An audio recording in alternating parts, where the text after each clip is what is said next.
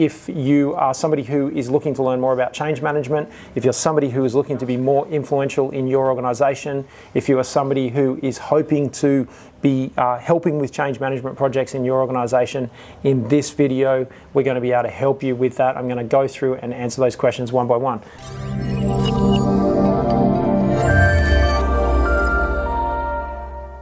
Okay, the by far the most Googled question on change management is what is change management?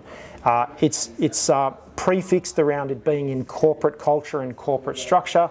That change management is the process that we go through to project manage changes in an organization. So if we're going to be making systems or process changes in an organization, if you've come in and started following best practice around what you're doing with quality assurance, safety environment, implementing ISO systems, then that is definitely something that you know we're going to be looking at the process of going from one status of quo or one status quo to another status quo and, and helping to change the organization.